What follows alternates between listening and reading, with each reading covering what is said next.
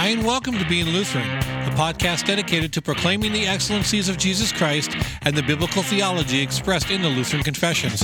Today, Pastor Jason Goodham, Pastor Brett Bowe, and Pastor Adam Mosier continue their discussion on Article 27 of the Augsburg Confession. Being Lutheran is sponsored by the Free Lutheran Bible College and Seminary, establishing students in the eternal and inerrant Word of God for a life of faith in Jesus Christ and faithful service in His kingdom since 1964. To learn more or apply, look at flbc.edu.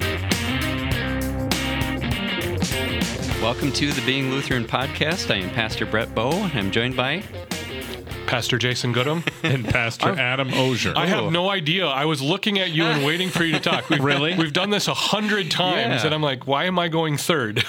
yeah. I wasn't even starting to talk. I no, was I like, know. I was looking at you. I was like, why is Adam not talking? Oh, this is my turn to talk. I gotta say something. No, so it's it's Brett, Jason, Adam. We're all here. Yeah, Yeah. we are we are here. We're here, and uh, I promise we've done this before. My goodness, it's kind of like one of those things where Uh, yeah. you're leading the liturgy at church, Oh. and the thing you've said yep. thousands of this times. This is why I still have everything right in front of me because Yeah. even even though I could Yeah. say it from memory, but I can't tell you how many times I have told people I believe in the communion of sins. ah, Right? because I, you know, it's just all of a sudden you panic in the moment Uh, instead of yeah. the forgiveness of sins, the communion of the saints. Right? That an whole part of the excellent confession of concupiscence. yeah. Yeah. Oh wow. Yeah, there you go. But yeah, well, uh, I had a couple of years ago, I had a worship service where I forgot the Lord's Prayer. I literally had no idea what it and you said. started it out. Now I lay me down to sleep. Yeah, right. I pray the Lord by. Yeah, one time I, I prayed the Lord's Prayer when we were supposed to be saying the Apostles' Creed. Oh, yeah. And a lady in the congregation just raised her hand and said, Pastor, wait, I think we're doing the wrong thing. And It's nice to have ladies Oh, yeah. in the congregation. that's right. Yeah. Just roll with it, Edna. Yeah, right. wow, we're off to a great start for this episode. All right. All right, this has been good. Pastor Talk with Brett, Adam, and. Jason. 90 seconds of Yes. trying to make Jason feel better that he Yeah. forgot his Yeah. name. I screwed Yeah, up. I own right. it. That would be fun, Pastor Talk. Yeah. I mean, I suppose that's kind of what we're doing anyhow. But um, no, but today we are in uh, part two. Uh, last week we began a discussion on uh, Augsburg Confession, uh, Article 27, uh, and its apology. And so we're continuing that discussion here. And uh, we started talking about vows. Um, we talked last time a bit of the history, and um, let's let's start the discussion here today. Uh, just thinking of, is there ever a time when vows are are good, or, or if they're okay? It's it's so interesting here because maybe in and I'm not I'm not really conversant on the content of the Roman confutation to the Augsburg Confession, mostly because as we've mentioned several times before, it's awful. Is that next next year's Book of Concord reading plan? Yeah, the Uh, reading through the- confutation. yeah. well, that would be something, wouldn't it?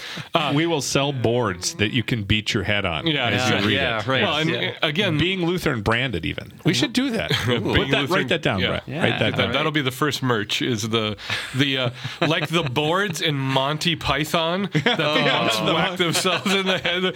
Deo gracias. Whap. All right, guys, come on, let's go. Hurting the squirrels. All right. Uh, yeah, when are anyway. views? When are when are vow, views? Views. Vows. When are they okay, Jason? Well, and Tell so us. the confutation, which even Roman Catholic theologians will say was awful, again, what ends up happening is the Council of Trent becomes the official response to the Reformation, right? So uh, the, they get really close to saying, guys, this is in Scripture. And they don't normally do that. But what the Roman theologians do is say, no, Yeah. guys, monastic vows have their root in scripture and it's like no vows do. It has nothing to do with monasticism. And so they kind of give us a systematic list of some of the vows in scripture. And it's not that bad of a list really. too bad. Not too shabby. Yeah. the, the, the roman catholics identify the nazarite vow in numbers 6 which we'll be talking about in the next episode in our old testament bible study. You have the very interesting case which we've, we've come close to doing and still haven't of the rechabites in jeremiah a, a, a group of people a group of israelites that just want to stand out apart from the corruptions of normal worldly Israelite life. And that's uh, Jeremiah 36 is where the Rechabites show up. Uh, there, there are like very specific vows that people make in Scripture, you know, vows of purity, uh, you have Jephthah's weird vow Yeah, in the book of right. Judges, Vows to love your spouse. vows, marriage vows. Interestingly enough. Yeah, and and so all of this conversation about biblical vows, the apology immediately responds to that, and it, you know, as the Lutherans do, it's like, no, guys, we're not getting rid of good works. We just want good works in their proper places. No, we're not getting rid of vows. We just want vows in the proper place. And so Melanchthon rounds back and says, legitimate vows should be kept. Pause. He starts to hold up the microphone like vows of marriage.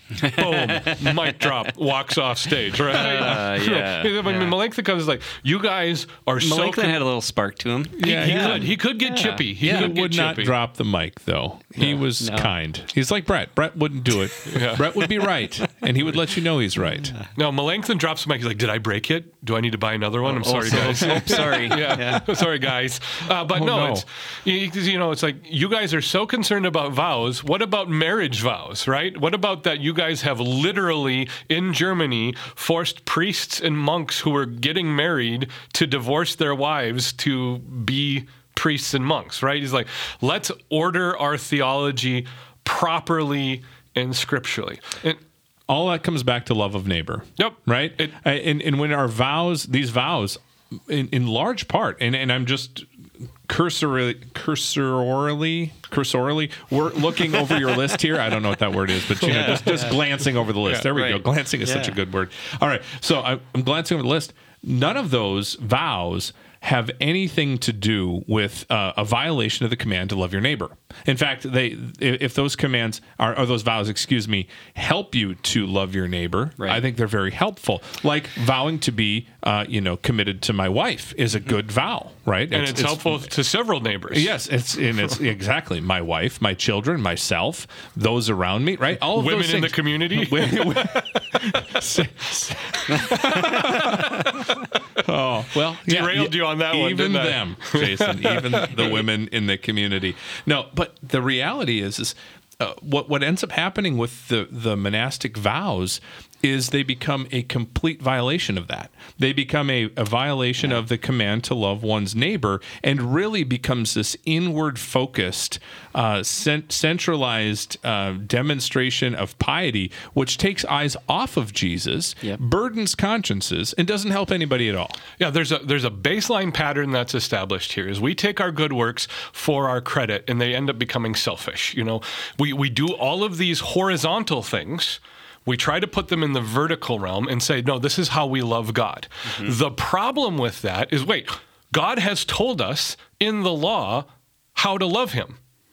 It, it, it involves the first commandment, having faith in Him instead of in other gods. It involves in the second commandment, using His name properly in prayer. And it comes and involves the third commandment, resting in the, the gospel that Jesus Christ has died for us, and then going to hear God's word on the Sabbath and receiving his gifts. in receiving his gifts, right? Mm-hmm. Everything else is for neighbor. And what's interesting is that when you round out to, to legitimate vows, Yeah. and, and you round out to that sort of thing, in, in Melanchthon's mind, he's not explicit on this, but it's implicit in the apology. This ends up becoming an eighth commandment issue. Let's keep our word for the sake of our neighbor. Hmm. Your yes be Yeah. yes, your no be no. Let your yes be yes, let your no be no. If you make a promise, keep it. And and the positive side of the eighth commandment, what is it?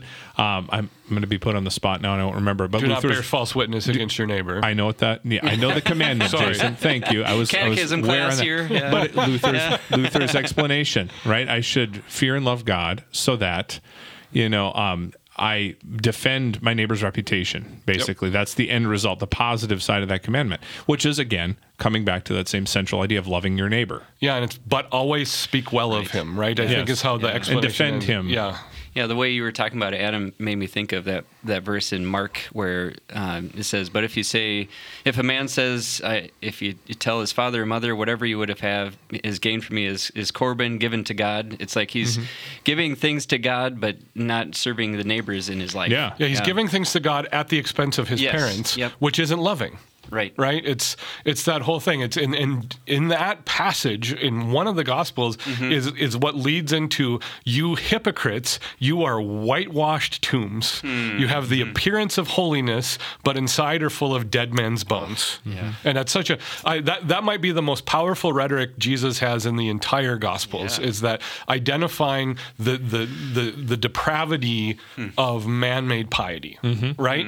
And I mean, Oh man, that, that that right there. There's a lot to Well, that's- sink our teeth in. Yeah. At, at this point, let's stop bludgeoning the Roman Catholics. I mean, it's- it- And let's turn our let's turn our crosshairs to the generic, generic American Generic church. American church, yeah. yes. Yeah. But that th- this happens in the American church in spades. You I mean, you weren't joking.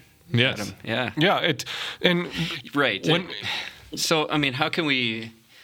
I mean, Jesus said, you know, you whitewash tombs. Um, yeah, maybe there is a. Maybe we do need to speak it in those types of terms towards the generic American evangelical Well, church. as long as we recognize that this is the default position of our sinful neighbor, you know, Yeah. there's some people I, I, I've had to correct a little bit. You know, in this in this term I've coined the generic American Christianity. There's there's a group out there that thinks I'm just basically talking about Baptists, but I'm not. I- Whatever kind of Baptist yeah, you want to it's, be. It's Yeah. the default Christian expression Yeah. of our, you know, and the more and more I think about it, when I'm thinking about generic American Christianity, what I'm really doing is thinking of Christian Smith's term, moralistic therapeutic deism.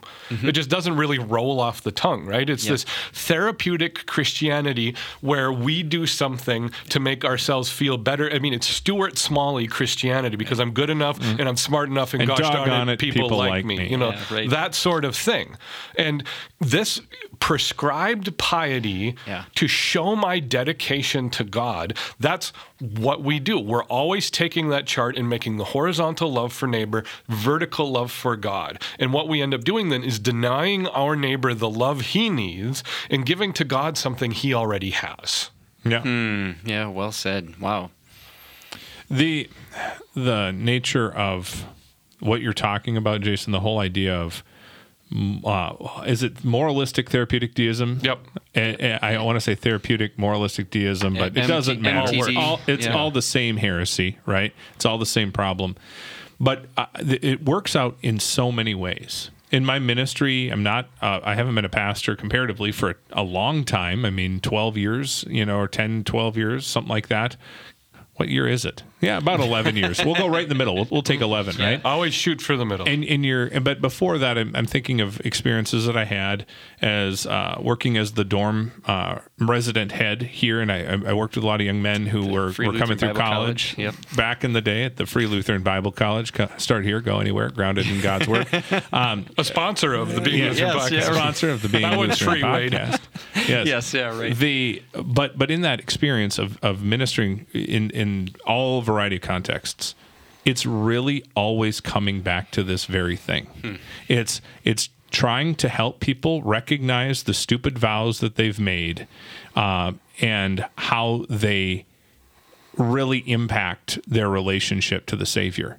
And and I think sometimes uh, it goes in, in a number of different directions. You have the example of a person who um, is so overwhelmed by the rules that they have put upon themselves that they have to do this, this, this, this, and this. They've promised God, just like Luther in that lightning storm, it's going to be okay if I, I just I'll I'll do this, God, if you get me through it. And then they fail, and they hate themselves and they're so frustrated with who they are they're so disgusted that they become angry at God and they walk away and they they just dive headlong into sin. Or you have the uh, the other you know avenue that you can go in this direction is really one of you make those same vows. I'm going to try really hard, but the vows that you make don't match up with the vows of Scripture, and and they they become bite-sized chunks of manageable pieces of the law. Yeah. And and you do that, and you become a Pharisee. You become prideful, and it's always I, I think ministry in a, in a nutshell is always pointing people to the reality of the righteousness that comes not by things that I have done, not of my own, but righteousness that comes by faith and that comes through Christ. That's really the heart of what this comes back to. But the rest of it is we're constantly making these vows. We're constantly making New these Year's promises. resolutions, New Year's vows. Yeah. Yeah. Well, all of those and and promises we make to God in an effort to secure a reward for ourselves. So, you know, so there, there's a starting point, and it, it this actually ends up becoming a second commandment issue. Then, you know, mm-hmm. where we pit our words against God's word, right? We pit our, us against what God wants us to use. The second commandment's all about prayer. Yep. It's all about using God's name appropriately. It's inappropriate to uh, bargain with God. That is to use His name inappropriately. And most uh, American Christians, the way we pray is if we're trying to convince an unwilling God to do something for us, which is the exact opposite. That Luther's explanation in all seven of the petitions of the Lord's Prayer is that we're praying for what God has already promised to be doing. Every part of the well, Lord's Prayer. in the introduction, his introduction to it, our Father, Yeah. that we believe that He is our Father, that He hears us when we come to Him. Right. Yep. All of those promises. I mean, that that's Luther's whole point is that God wants to hear. he wants to hear. He wants us to call to Him, and He invites us to those things because He has gifts that He is going to give to us. But mostly, He's giving us Himself yep, exactly. right and and i think that's something we we fail to understand is that we we we love god because we want things from god um, but really god wants us to he is the gift he is the reward he's the thing we should seek not the the results Yeah, and what you're talking about, Adam, this idea of being angry with God and walking away from the faith, this is something I've added to my catechetical material as I've continued to study the structure and the layout of the catechism. Is eh, frequently Lutherans have this distinction that works righteousness, law based Christianity ends up in one of two destinations. it ends up in pride or despair, despair. and then the other one is pride, right? So you end up in being crushed by the law uh, because you can't ever do enough, or you end up in pride. And, and Which is what your description, Yeah, yeah. Adam, was before. Yep. Well, and, and and that that very description is word for word spelled out in the formula yeah, exactly. i mean word for word that whole it's either going to be despair or pride And and it's true, but what I was thinking of is pride is never satisfied to, to just be proud. Pride needs to be acknowledged by other people, and social media has done us the great service of demonstrating this over and over again. Right? uh, virtue Yeah. signaling really took off once you could tell everyone that you have the right belief about something on social media, and you could peacock about saying, "Look at me, look at me, look at me, how holy, righteous, and just I am." uh, the pride if it is not given its recompense, ends up in bitterness. And that's where we see people fall into these deconstruction movements and mm-hmm. walk away. No one walks away from the faith because they're proud. People walk away from the faith because they're embittered towards God. And that's because they think God owes them something for their piety. And, and what I discovered is that the Ten Commandments give us a really interesting structure for how we feel we are entitled when we obey the law right? So if you look, especially horizontally, I'm still working it out. I've got the first three commandments. I want to work it out a little bit, but uh, everything on the second table shows up as an entitlement. So if I think I've obeyed the fourth commandment and God owes me something, what the fourth commandment shows up for in a life of entitlement is power rather than authority. If if I think uh, I've obeyed the seventh commandment about not stealing, the seventh commandment, the entitlement of the seventh commandment is wealth. In fact, the entire prosperity gospel is a system of forcing God into giving you wealth because you think you're righteous. you think you've you think you've kept you, uh, you have enough faith Yep. that you've done. The, the eighth commandment, which is what we're really talking about here with vows, is fame. That if I uh, protect reputation, if I obey the law, if I, I think I should be acknowledged for that. And it's these entitlements, when God doesn't behave in the way that we, we think he should, when we've painted him into a corner, that's when we become embittered. that's when we deconstruct That's when we deconstruct.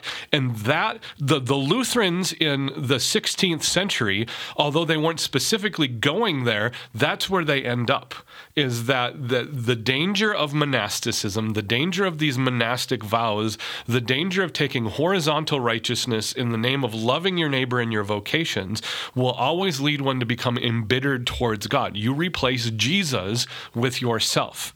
And so you're always like, look at me, look at me, look at me. I deserve this. And eventually God said, no, no, you don't. You know, it's it's Jesus or nothing. And the why Luther and even Melanchthon come out so strongly against monasticism isn't that just that monasticism is bad, it's that it's going to lead to abandoning the faith. Yeah.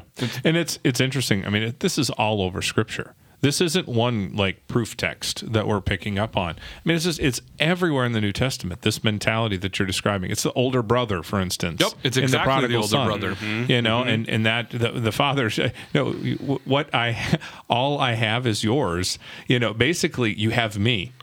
you have me. Your brother didn't. He was lost.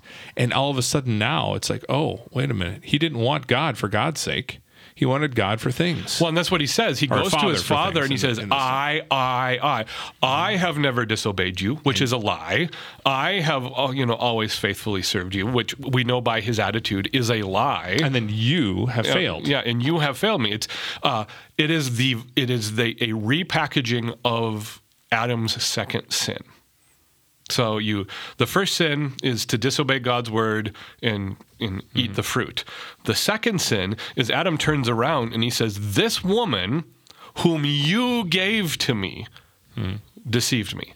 Right? And so he f- throws the blame back on God. And and this is what monasticism is going to end up in is that I have lived this pious, righteous life and if you don't bless me in the way that I expect to be blessed, then it's God's problem and not mine. Mm-hmm. And I mean, I wonder of the celebrity Christians and generic American Christianity over the last 10 years that have walked away from the faith. I wonder how how many of them you can put into that category. Yeah. Hmm. I, I think of Josh Harris, you know, Joshua Harris and his whole like his dating goodbye. And we've talked about that, I think, in, in maybe recent weeks. I'm not sure. Mm-hmm. But the whole deconstruction on his part, reading his book, going through that purity culture back like we did when we mm-hmm. were, Yep. you know, Teenager, in college, college, age or yep. teenagers and, and we were going looking at, at what he had to say. And every every bit of it, I go back and I read every bit of it is law. Every bit of it is you got to do more, you got to try harder, you got to cover up because you've wrecked the pie. Right? If you've sinned sexually in any way, you've wrecked the pie, and there's no way to fix that pie. There's no way to make it better. Well, and- and there- so and so you go through all this, and then finally he gets to the end of his rope. Though Josh Josh Harris gets to the end of his rope, and he realizes, wait a minute, I can't do this. I can't do this. Man, I was wrong. Man, I was really wrong. Forget you, God. Yeah, How and- did you let this happen? the whole thing would that he at that point have been met with the gospel Mm-hmm. instead of with silence but you look at that system of the purity uh, purity culture is maybe christian monasticism right now Yeah, maybe I was going to say a yeah. modern form of, yeah. of that. And Yep. and I mean, again, if you guys remember to the '90s and the early aughts when this was just running rampant, is that they invented this thing called second virginity. Do you remember that? Mm-hmm. And that's exactly what the gospel isn't. Is second virginity was the this whole thing that God's giving me a second chance to get it right, and it's one, it's a denial of reality because I mean, if you've been you know promiscuous, you're no longer a virgin. You can't change that, right? Yeah. and it denies the gospel to the broken, the battered, and the bruised. It's like, okay, And you literally had to fill out cards. yeah, you filled out There cards. were there were cards. You've either you know you you've not you, you've rem- remained a virgin. I'm, I forget we're on air. We got to be careful how we say this, but you know uh, you, you've remained a virgin, right? And and then you, you commit to that again. So there were cards, and you put that card. Remember in your Bible? You guys ever Yeah. remember that? and there's the purity ring that came with it. Yeah. I don't, I don't know if I ever. and then there was one if you had Yeah. if you had already you know smushed the pie. That sounds way worse than it should have been. But you know what I mean. Not a if you've already euphemism I expected. you've already marred it, right? But you sign it again. Here's another one. God God will forgive you. Here's your second chance. But but you need to commit to it. Sign up. Yep. And then you you too can have this lovely ring. And, and, and the people who are well intentioned saying the gospel is the gospel of second, third, and fourth chances. No, that's not what the gospel is. The gospel is you screwed up. And you screwed up to the extent that you can't fix it. Yep. It is mm-hmm. irreversible damage that you've done to your soul. You've killed yourself. Oh, honey, we couldn't give you enough chances. Yeah, That's and- what Jesus says. And and in that death, God comes you comes to you and raises you to life. You don't have to prepare yourself for God. You, you you don't have to commit to getting it right from this point forward. You don't have to bargain with God and say if Torii Hunter hits a home run in this at bat and the Twins go to the World Series, I'll go into then, seminary. Yeah, I'll be a super committed Christian. None of that works out like that Yeah. because the gospel's way better. That sounds like a very specific prayer I was going to say prayed. that sounds very. Uh, I may or may not be speaking from Yes. experience. And that's the thing I love about getting together and talking with you guys like this is we get a chance to uh, expose some of these things and then just preach the gospel straight up. And so, you know, I'm thinking of our listeners today, and you've gotten a chance to hear hear the grace. And and I want uh, maybe we should wrap up here. Uh, I want us to just be thankful for that today. That um, the Lord is is meeting us in that in all of our vows that we've made uh, and and all the mistakes we've made. Uh, the way you said it there, uh, God's God's grace, uh, full and free, is is delivered to us. if you are the the worst sinner, if you are the the the harlot Gomer who has never even tried, or if you are the worst monk who has tried and failed, Jesus' blood covers you either way. And what God desires is your repentance and faith in Him, and He gives you both of those things in the gospel. Amen. Thank you for joining us. Please look us up on the web at beinglutheran.com. Also, invite a friend to check us out on Spotify and iTunes. The Free Lutheran Bible College and Seminary invites you to their campus in Plymouth, Minnesota for the 2023 Seminary Symposium. January 11th through the 13th, speakers will consider the influence of the early church fathers and the implications for the church today. Find more information at flbc.edu slash events. God bless you and have a great week.